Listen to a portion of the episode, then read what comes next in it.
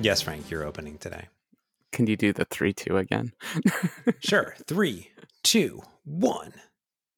Hey, James. This week, I have kind of a requested topic from a friend of the show, Ryan, but it's also something that I think we've talked about before, and I think that I just keep making passing arguments, so I thought we would do a whole episode.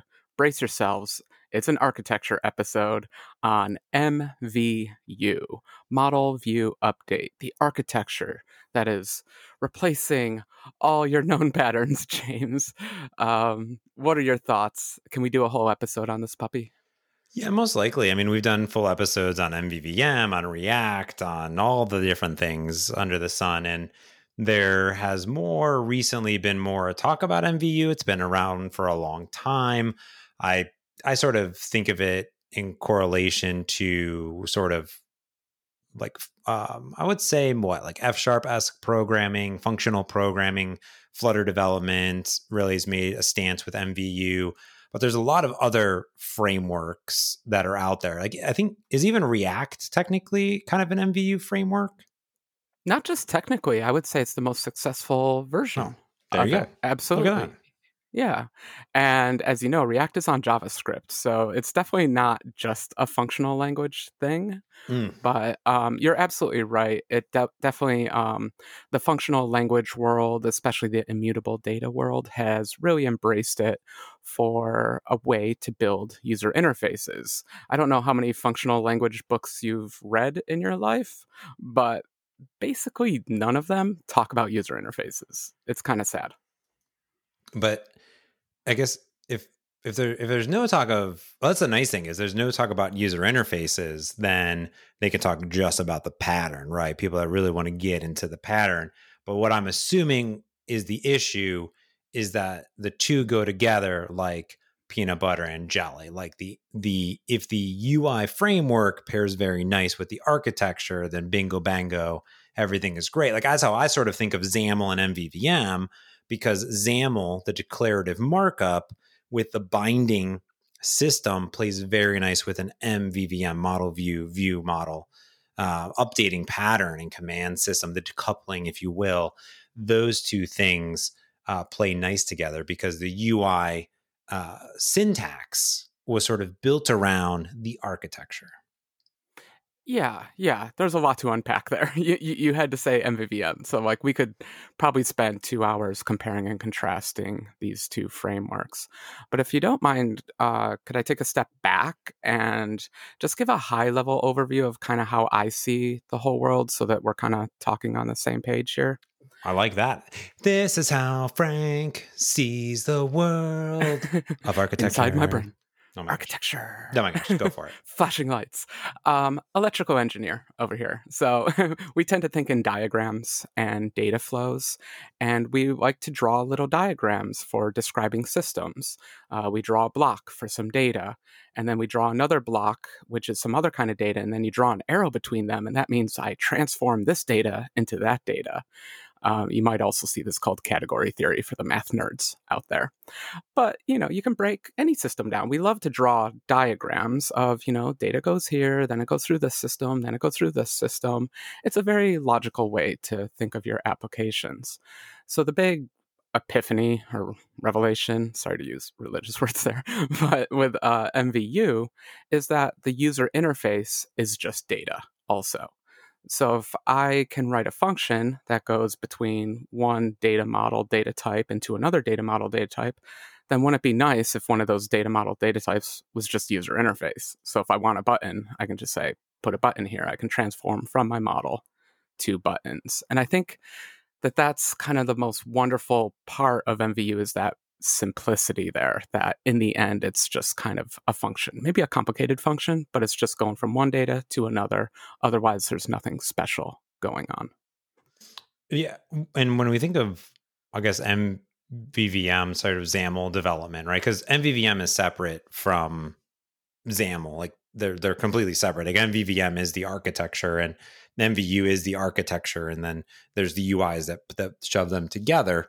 Mm-hmm. I guess the question I have is, I guess if you were building just coded U I, like, you know, just C sharp U I or whatever, I'm like a new button.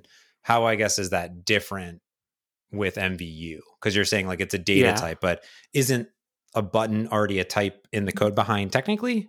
Or no, is it different? Yeah, it is. Um, so the big can of worms that I left off there was I was talking about data flow in one direction from your model data into a button.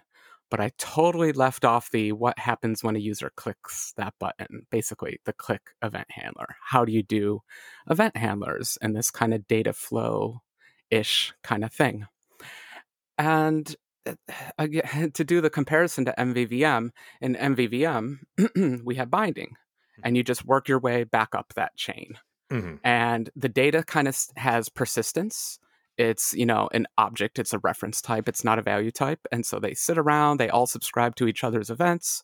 So, you know, data flows in run one direction and then data flows backwards. So, of course, we call that feedback. So feed forward, feedback. Um, so, of course, you need that in M V U.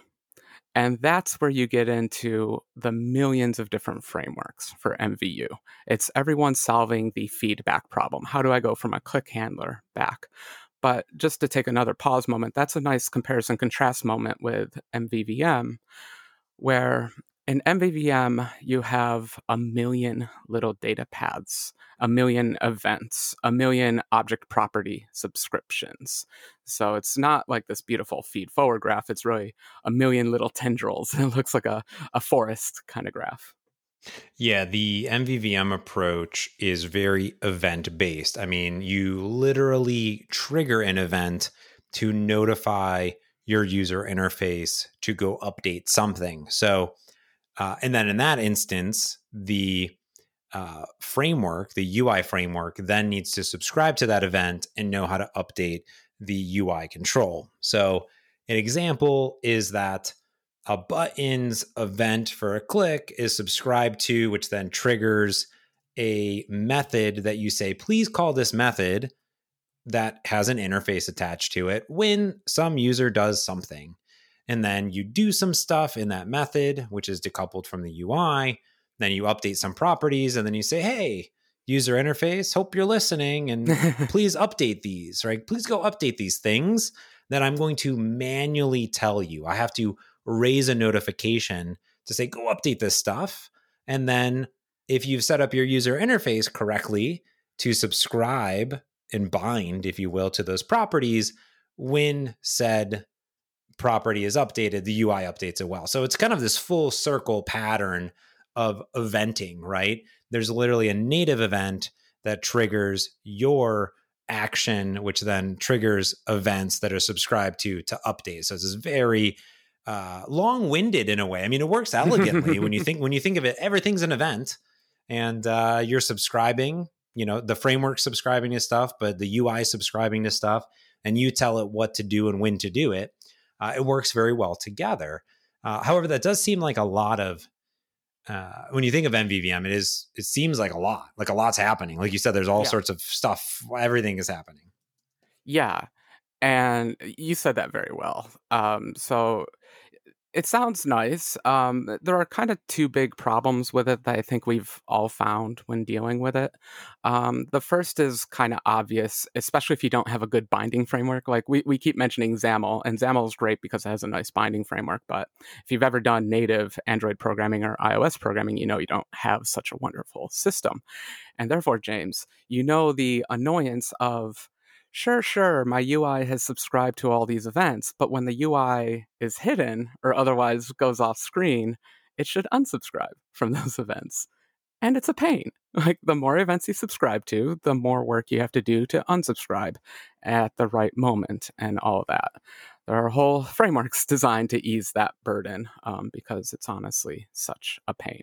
I know you know that pain. We've talked about it before. No, it, it is pain. I've I've rolled my own frameworks before. You've rolled your own uh, before Xamarin Forms and before Prism and before M V V M Cross and before all of these other ones that were out there. Uh, you know, because often coming from like the Windows world with W P F or or U W P or Phone or Silverlight or whatever, right? There was there was all built into this framework, so it's very XAML M V V M binding first. in iOS and Android were not, like you said. Uh, Android now has some binding stuff if you're oh. doing it in Kotlin. Mm-hmm. Uh, however, that said, I believe even Google kind of wants to go to a code-first approach. Uh, I don't know if they're really going with an M V V or an M V U approach, but funnily enough, they have a data type called view model in in in theirs. And in fact, iOS has view controller, which comes from an um, M V C type of thing, right? Yeah. So yeah. they're all different architectures. We've talked about them a bunch, but it is fascinating that M V C and M V V M often play very with a uh, declarative, syntactical, G U I-based user interface. So for an example is um, obviously the designer, the storyboard, right? Or the Android X M L or the XAML. Like usually there's some declarative glue that um, can be represented in a graphical user interface. Whereas when I look at Swift U I, which has a preview or whatever, has some stuff over there, there it's not really exactly the same. It's more of like, here's a snapshot of of your running application in a way. Um, and same with mm-hmm. like Flutter, right? It's like run your real application because there is no drag and drop thing. yeah. Um, I guess the most insulting way to talk about XAML is to call it a templating engine. You're just going from here's a model, here's the U I to present for that model. Mm-hmm. It's better than that because it can go backwards. But I mean, think back to M V C. Where, what is the, one of the largest deployments of M V C? It's the web. It's uh, Ruby on Rails. And that's a templating engine. That's H T M L. So they solve that, what I call the forward problem, very easily. Um, here's a model, generate a U I for me. But I was talking about um, all those events and the unsubscription problem. And the the root of that problem is that these U I elements are persistent. They're objects, they're reference types, they're big, heavy reference types. Mm. You create a button, it's allocating some major O S resources. You know, it's going to hang on to its events as long as it can. It's got a whole life cycle associated with it.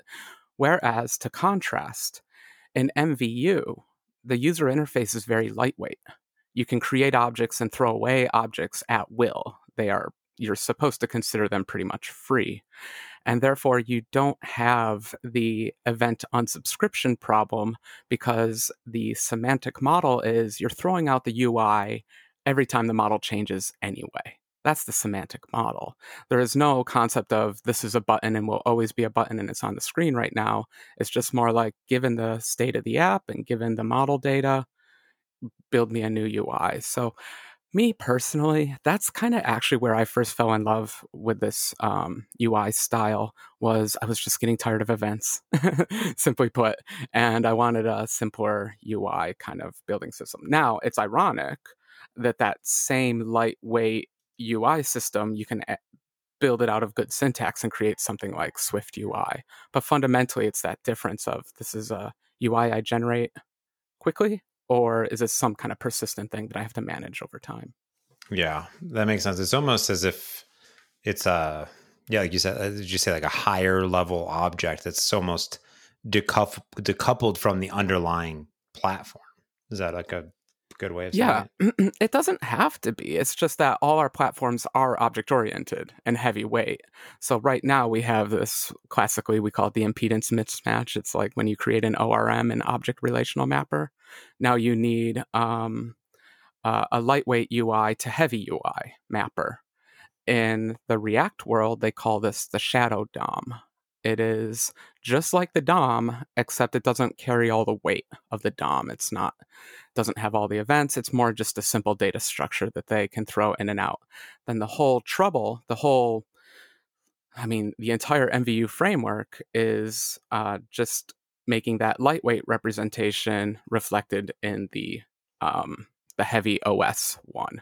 So that's all an M V U library does, is take this shadow version of the U I and make the U I actually change into it. So it's handling that heavy part for you, and ideally. Gotcha. Gotcha. Yeah. That makes so, sense. The other problem with the a million events strategy to writing applications, and we try not to think about this, James, and we do our best not to think about this, but if you have one event, life is easy. It comes in once, nothing else can happen.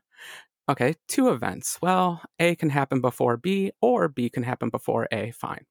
Three events. Oh, uh, A, B, C, A, C, B, B, C, A, B. You know, there's a big ordering of events that can happen.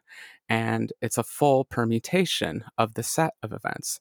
So if you're subscribing to twenty, thirty events, your test space for what you should be testing in your app is bigger than the number of atoms in the universe. It's a, it's this ridiculous exponential growth that you can get into with an event system. Now, we lie to ourselves and say, well, this event could never happen before that event. But it's all, I mean, honestly, I feel like the majority of bugs are us just not getting our event orders correct and understanding them. Got it. Yes, I do. I believe that that is, uh, events are always complicated because it's like, okay, well, to me, when I was rolling my own sort of framework, I look at it and I'm like, okay, well, when do I subscribe and when do I unsubscribe? On appearing or after, or on create or after create? Like if I do it on create, what if I navigate back? Like, does it matter if I'm on the screen? But what if someone's updating that screen? You know, there's a lot of uh, conundrums, like very, a lot of edge cases and race conditions between your application and uh, the operating system. Yeah. And there's a lot of implicit assumptions that you might make even just by event names, like button down. Well, is there always a button up to follow? Could there ever be a button up before a button down? Like we always just kind of assume there's going to be a button down and then a button up. But, ugh, you know, I, I build hardware. I know how switches work. It might you might get an errant signal or something like that. So there are just permutations upon permutations of event orderings that we literally just can't test for and don't test for, both of those words. The nice thing about the M V U architecture is that semantically, again, this is not exactly how they're implemented, but the way it should work in your mind is there's only ever one event. That event is the data changed. It's up to you to regenerate the U I now based upon the current data. So instead of you having to figure out those eight billion permutations of events that could ever happen in your app, your task is back to your basic task of just build the app, and we'll handle, in- inevitably, the event ordering will be settled for you because you're only ever going to get one event, and it's going to be the everything changed. You have to assume at the beginning that the entire world changed every time you rebuild the U I. So that is sort of the update part of model view update, right? Which is, hey, in the... when we thought about the events of anything can change anytime, we got to subscribe, make sure it's correct. And we're, we think of that as a nicety because I, we believe that the U I frameworks are basically, you know, doing the right thing and mm-hmm. updating only the bits and pieces that need to update. That's what we hope that they're doing at least. Um, whereas what you're saying that with the update, it will just call at least the method to regenerate the user interface. Yeah, the entire user interface. Yeah. If you have ten windows, it's got to do it ten times for each one of those windows. And I think that that insults a lot of people. Just like as an engineer, you're like, well, that's too much work. Um, that's ridiculous. But um, if you take some time and think through the actual numbers that we're talking about and how complex U Is actually are, like U Is are ten levels deep, roughly um, ten, ten levels wide. You know, they're actually not that big if you account for all the labels and the buttons and the hierarchy and all that. So we're generating, whatever, I'm not going to do the math, but, you know, one hundred to one thousand objects, you know, each time. You know, if you concatenate together two strings, you're allocating potentially like kilobytes and kilobytes of data. You can fit a U I in kilobytes and kilobytes of data, it turns out. So even though it sounds horrendous that you're rebuilding the entire U I, no matter what happens, there is no intelligence being applied. It's a big hammer. You're knocking down the house and rebuilding it. Knock the house down, rebuild it. Um, it's really not that bad. And then the the the intelligence of the framework, of the M V U framework, is taking that lightweight representation, like I was saying earlier, and making the actual heavyweight O S U I match it. Got it. Well, let's talk about some of those U I frameworks and sort of how they go about implementing it, because I believe a lot of this M V U talk will be of interest when it comes to down in Maui, which is a new U I framework launching next fall, the evolution of Xamarin Forms. And we think about Xamarin Forms, we think of XAML, we think of M V V M. Now we're thinking of some new stuff. Well, let's quickly take a quick break here and thank our good sponsor this week, Raygun. Listen, are you struggling to replicate bugs and performance issues that your customers are reporting? Happens to me all the time. Don't worry. It's okay. We can admit it. All you got to do is plug Raygun into your web or mobile application or both, and you can diagnose problems in minutes rather than hours. You can kiss goodbye having to dig through log files, relying on frustrated user reports, and you can make your software development life so much easier using Raygun's built-in error, crash, and performance monitoring tools. Every single software team can create flawless software experiences for their customers with Raygun. Try it for free today at raygun dot com. Go to raygun dot com and start your free trial today. And thanks to Raygun for sponsoring this week's pod. Thanks, Raygun. And thanks, James, for not making fun of how many bugs I have in my apps. yeah, no, I don't, this time I gave you a gave you a pass. You know, whenever we talk about architecture, I get real excited. Okay, so, so just got to keep you in a good mood is yes. all. So I thought we would, um, a lot, what I actually wanted to get at today, that was fun kind of doing an overview, but I've actually been asked online, there's this real debate going ab- around about what's real M V U, James, and what's fake M V U. You know, we have a bunch of frameworks coming out that are implementing something along the lines of what I've been talking about. And I don't like this debate at all. Um, I think we've already seen how many similarities there are between M V V M, M V C, M V U, that, you know, there's well, infinite well, variety hold on, hold on. out there. there, there there's in all of them, there's a model and a view, by the way. Right. Yeah. I mean, you could almost argue what I was calling the feed forward path before. It's identical in all of these. So we're really only talking about that last little bit about how do we get the data back into mm. the model. I really deep down feel that way. And so whenever someone's calling out a library as, oh, that's fake M V U because it's not using, we'll get to it, but the Elm architecture is a really popular version of the U part. Mm-hmm. Um, I, people are like, it's fake, it's not real. But to me, you're really missing the point. The point to me is the simplification of the event system and the idea that you build the U I from scratch every time, therefore not having all these race conditions in your app. But that said, oh my God, people out there have opinions on how to do the U part. Well, I mean, that makes sense too, because I think that there's a lot of opinions on how to do the V M of M V V M. And just in general, I mean, if there's architecture, people will have opinions. Yeah, exactly. Fair enough. Fair enough. So if we go back, um, let's see, I we could go by, I don't know, like the exact history of any of this stuff, because it is a pattern. People have been doing this forever. Since there have been computers, people have been writing U Is like this, but it's gotten all the rage. I think the big one that really shook the world was React, because up till now, um, all web frameworks, especially JavaScript U I frameworks, where jQuery and um, Angular, all things trying to be kind of native programming kind of setups, especially because that's how the D O M works. The D O M is an object-oriented thinger with events, and you're supposed to subscribe to events and unsubscribe from events. It's very complicated.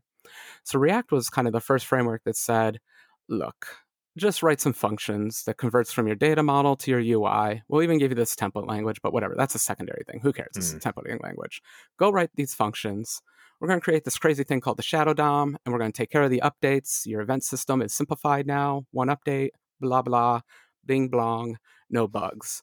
And people are like, dang, this is great. There are no bugs, because look what happens when you simplify U I programming. So I think React is one of my favorites. The problem with React, James, is they did not solve the U part. They left off the U part. Uh, they said, write us these functions, we'll build you U I. What you do inside your button click handler, uh, we're not going to talk about that. So it left a lot of... Um, well, diversity. We'll, we'll call it diversity on how people implemented that. And you might have seen a framework called like Redux or something like that. That was Facebook's attempt at the U part. But I think just React needs to get its recognition for kind of waking up the web world to this style. Yeah, I sort of remember going to a few React uh, um, sessions at different conferences back in the day and sort of understanding it, which was pure React was whenever someone does something, just it updates the entire thing. Like, boom, here's here's the update. Like, you sort of figure it out. Um, and they didn't really get mm-hmm. be- beyond that because it was really just introduction to React, and they didn't want to introduce all the other shenanigans, which we, we have talked about Redux, I believe, on a previous pod. So I think there's a lot of uh, uh, a lot of overlap there, right? As we start to talk about M V U and these other things that are there. But I guess when I look at um, other things like F Sharp or Fabulous or Flutter or sort of the new stuff with .dot net Maui, are those, I guess, considered, or would you consider those sort of the the the um relay relay no redux part of it relay there are so many things that start with R yeah uh, um redux part of it, like, are those built into the framework, so there's other things on top of it, or how does that work?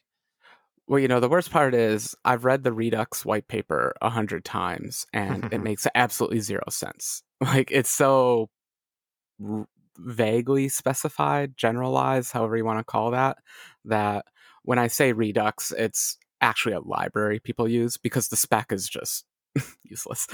So, um, but um, if we get into um, like Maui, I think the current version of Maui um, does not seem to have embraced the we rebuild the U I from scratch every time. Now, there was a .dot net project. I know you're familiar with it because it's friend of the show, Clancy, building his Comet A P I. That's correct. And yeah. Yeah, Comet is a proper full-on um, M V U. That said, even Comet got a lot of flack from the M V U people for how exactly the U part was being implemented. Mm. And yeah, it, and it's it's awkward because it's just like, yeah, yeah, sorry. Okay, it's awkward because it's a vaguely specified problem with a million solutions. So, of course, there's a million good solutions. And the way um, Comet did it was... It it stuck with the uh, mutating objects that we all know from .dot net. So we have observable objects with settable properties and ob- mm. observable collections. You know, the standard V M or yeah, V M yeah view model stuff from M V V M. Uh, so Comet was really cool because it really kind of bridged those two worlds, because there's an understanding that there's a lot of .dot net code out there that assumes mutation. Mm-hmm. And INotify property change, and it'd be silly to throw all that knowledge and stuff away. So Comet had that forward pass that I was describing about the lightweight creation, but then used old-timey .dot net stuff for mm. um, the update part. Got it. Got it. That, make, that makes sense. Well, also, because the thing is, in a mobile application, it's not super realistic to recreate the entire user interface because a label updated. You know what I mean? Yeah, you would think so. So someone said that online and I got very upset. And I went and wrote a, a library called Immutable U I. And then you and I did a podcast on said library called that's, Immutable U I. That's true. I remember, yeah. I'm going to make you... two hundred episodes later, I have no idea what I... Yeah. See, I tricked you. This is actually Immutable U I too. I got my library into this one. Classic Frank. Yeah. So um, it, it goes back to that argument I was saying before. It's just how well do you implement? How lightweight can you make that U I layer? And it turns out .dot net's really good at creating a lot of quick little temporary objects. It's kind of what the garbage collector was designed to do. It's why we have a generational collector. It can detect um, short-lived objects versus long-lived objects. It can detect mm-hmm. small objects versus large objects. It's a smart garbage collector, you know? Use it. So, um, so the whole trick, again, was translating from that lightweight representation to the heavyweight. That's what Immutable U I did. Now, that spawned Fabulous. So the F-sharp people said, look at us. We're a proper functional language. You want to translate from one data data type or whatever um, ontology to another, we'll do it. We can do that. We're all functional. So they built the amazing library Fabulous, which uh, gives you that forward pass, that M B, we generate the whole world on every event, mm-hmm. but then did something a little crazy and a little clever with the U path. And they implemented yet another architecture out there called Elm. Have you heard of Elm? Ah, I have heard of Elm because I have talked to the Fabulous folks to understand a little bit about the project, where it came from, but that they went in... I don't think they'd really describe, we did a few videos on the Xamarin show that I don't know if Timothy really went in too much into the Elm and Elmish part of it. It was sort mm-hmm. of a, you know, it, it does it. So here's how you do. You don't have to necessarily understand the Elm Elmish stuff to hopefully use the library. Yeah, you, you might, I, I'm sure you, there are parts of the, so let me start over. Elmish, it, Elm is a programming language. Elmish is yet another architecture or style or pattern, whatever word you want to use for that, for doing the update part that we're talking about. So just to be clear, Elm is a language, whatever. Got it. Um, yeah. So what Elm tried to do, Elm was written in a language that's even more functional than F Sharp. Can you believe that? Impossible. I know. They really hate mutation to the point where they don't really support it at all, which is awkward. If you've never seen how to write a program without using mutation, it might blow your mind a little bit. Um, but that's where you get into the wonderful things called monads and how to carry state along with your entire app. Anyway, la-di-da. They came up with a pattern where instead of events, you have things called commands, fine. And there is a very strict way in which you handle commands. So instead of having um, on-click handlers for buttons, you might have a command like um, submit form. That would be the command. You do this in your V M work, right? Because mm-hmm. do you put commands in your view model, or are you anti-command? Oh, I put the commands in my in my view model. It's where they go. Yeah. Okay. So this is this is perfect for you. So they, but they are very strict. Okay. There are no event handlers. Um, there are only commands. Mm. So yeah. So everything, anything that can be an event, you create a command for, which is kind of nice. It's like a bookkeeper's dream of, you know, everything's written down in kind of one place. It's very organized. Um, it's very anal retentive. I don't, I'm trying not to give away how I feel about it, but what how I feel about it is it's a little too restrictive for mm. me. It's, and it gets uh, a... it's opinionated. It's extremely opinionated on how you should do it, and to yeah. the to the fact that there's only one way to do it. Right, and worse, it's opinionated to build U Is of a certain type. Now, this mm. one came out of the web world. This is a web framework. And as we know, all web fri- websites are just web forms. That's all they do. They just put text boxes in front of you and demand that you click more buttons. And then they show you a picture of a cat. And then it's more buttons. That's yep. accurate. That's a truth. That's how the web works. And so this is an amazing pattern for building web pages. to be to be blunt and kind of harsh. It's great for that.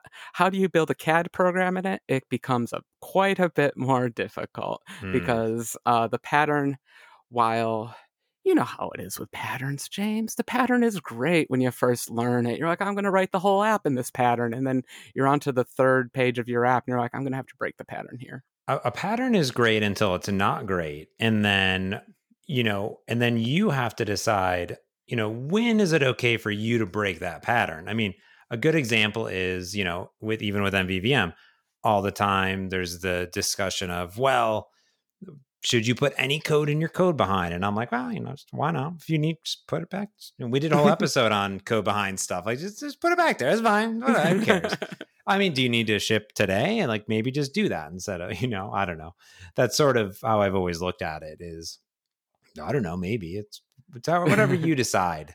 So yeah, yeah, yeah. So I think that's what I find so frustrating about the Elmish architecture for the the U part of M V U is that it says this is how you do updates, and I'm like, mm. hey man, the world's more complex than that. Like maybe I want to do an update here, a little update there. You know, I'm smart. I, I know when to do the updates, um, but it, it doesn't allow that. And so that's why I'm slightly opinionated on Fabulous, because they adopt that um, pattern. Mm. It's not just that they adopt it, they enforce it. You're stuck with it. Mm. Um, whereas something like Immutable U I, I did the M V part. I did not do the U part. The U was up to you. So I just, you know, I abstained. I said, it's it's a hard problem. And honestly, I think I've been going around to conferences giving presentations on this style of programming for years. And every time I presented on it, I slightly changed how I did my updates. Hmm. And, you know, that's how it is. Every app's a little different. All your data sources are a little bit different. And I, I like that control personally in my apps. Yeah, I mean, that's sort of why I've always thought about how I've evolved. I've sort of gotten to the state where like how I do M V V M is like pretty standardized now, but it wasn't for a while. And then sometimes I still change it because I'm like, oh, but what if I do it this way? Or what if I just change this mm-hmm. a little bit? And then there's other, you know, libraries and architecture patterns on top of that. Like, you know, how do I handle navigation? And that's going to be a little bit different. Or do I put this oh, yeah. in a, do I put this into a, a service, or do I put that service into my into my view model? Like, what is the how far away is the separation? Some some people think that the view model itself should know pretty much nothing about the data that it's serving up. It should just be a very thin client. And that's why a lot of people have data services, and those data services has an interface, and those interfaces are how the the view model does it. So if you make if you, you know, make it so your U I doesn't know anything about the view model and the view model doesn't know anything about the data, the whole idea is you can swap out anything at any time. And that's fantastic. But even though you never do that, right. uh, you know, and the navigation, it doesn't know about that. So you're like, okay, but, but maybe in twenty twenty-five, uh, we'll be able to update that. So, so that's always the, the conundrum, I think, is, is how far and how strict are you? Right. And I can understand, by the way, looking at the Elmish type of programming that you describe is like, hey, this is how, like, this is, you know, some strictness. And if you're in a, a business where you're, you know, having solid mm-hmm. principles and you're doing all this, like, this is great because it really enforces this pattern. And that's great because it's going to help us long-term do X, Y, Z. And uh, that that's also has its advantages too in, in some way. Oh, absolutely. You know, I, I feel a little bad that I talk so much trash about Elm, because I have to give it props for A, popularizing the style of coding, but B, because it has some fancy features your M V V M does not have. So if you can if you can handle the handcuffs, um, you get some wonderful features. For example, um, state restoration. Because all the data of the app is encapsulated into this one kind of root object, guess what? Turn that into JSON, put that on the hard drive. Next time the app loads, load that JSON, and you restore your U I instantly. Mm-hmm. So it's like free state restoration. And there are even the testability becomes ridiculously simple because it's a matter of initialize some data, send this command at it. So the same benefits of view models you can get from it. Uh, so those are some definite, uh, definite positives. But it's funny, um, something I haven't know if I stressed quite enough is uh, when you're writing in the M V U style, you're just writing functions for the most part, functions that take data and output U I. And so when you talk about like swapping things in and out, one of the things I like most about it is you just change the name of a function and write a different version of that function or whatever. And it's super easy to swap things in and out. So I build test U Is all the time because they're just so lightweight that building a U I is basically easy. It's just a function. Take some data, output some U I. And so I find myself um, just experimenting more because it's so easy. I find myself creating test U Is that will probably see never see the light of day, but they're useful in my development and all that. I love that simplicity of, you know, just write a function. Write a function and you're done. How's that? I like it. That's a show title. Write a function and you're done. Do, do, do. I love it. Ah, uh, that that that was everything. Everything I know about M V U, James. So I, the question I have, right, and I'm sure a lot of people are thinking is, you know, especially going into twenty twenty-one is, hey, do I need to go learn this M V U thing, or will this M V U thing play nice with my M V V M thing? Do you have thoughts hmm. on that? Um, yeah, um, it, it, it's tricky right now because you're basically, well, let me take a step back. Uh, these are patterns. So you could do a little bit of your app this way, a little bit of your app that way. You know, the world's up to you. You can do a little bit of Fabulous here and do XAML in other places. So absolutely, um, it can fit in with other apps. And I actually want to give a little shout out to Swift U I here, which has done kind of a neat trick of they've kind of combined the immutable world with the Comet world of still using... Um, INotify property changed and setters and um, mutability. They've merged immutability with mutability and made their U I framework capable of handling both. I don't think we have anything quite that advanced in dot net at the moment, but you know, the future's it's just a few lines of code away, so who knows if we'll ever get it. But if you have a library like Immutable U I or Fabulous, then the rest is just a pattern. The rest is up to you on how you want to take advantage of lightweight U I construction. Um, I hope, if nothing else, um, this is just an introduction to the concepts, but maybe go write a little basic app in it. And I think when when I wrote uh, Continuous, my I D E, I kind of kept bragging to you that I wrote it in F Sharp, therefore it contains no bugs. Mm-hmm. But mm-hmm. a large part of that is because I adopted this style in it. It was just so easy to code and so easy to test out that it really was so much easier to find bugs in it. Got it. Got it. Well, I'm going to go give it a try. I've been meaning to... go learn a bunch of stuff. I, I sort of understand the basics. Like when I, when I see almost a sort of the new C sharp extensions and markup mm-hmm. stuff that they have in Xamarin Forms, where you can sort of still do the M V V M stuff in a way, but you can sort of construct a lot more of functions and, and whatnot. I think it's like a good first step, and then like go all in, like, hey, how do I progress? Because with the M V U model, it is code driven, right? So you're going to yeah. have the updates. So you might want to get used to say, hey, I got my M V V M stuff, but how do I maybe take a code first approach? And then how do I leverage that and take that even further to update this and learn some new things? So maybe it's like, yeah, mess around with this and mess around with that. So it might be a good first step. Yeah, absolutely. I love that. Um, you know, it's funny that there's nothing stopping templates from working in M V U or even XAML. Like you mm. could use XAML for M V U. Uh, the thing is, it's just historical.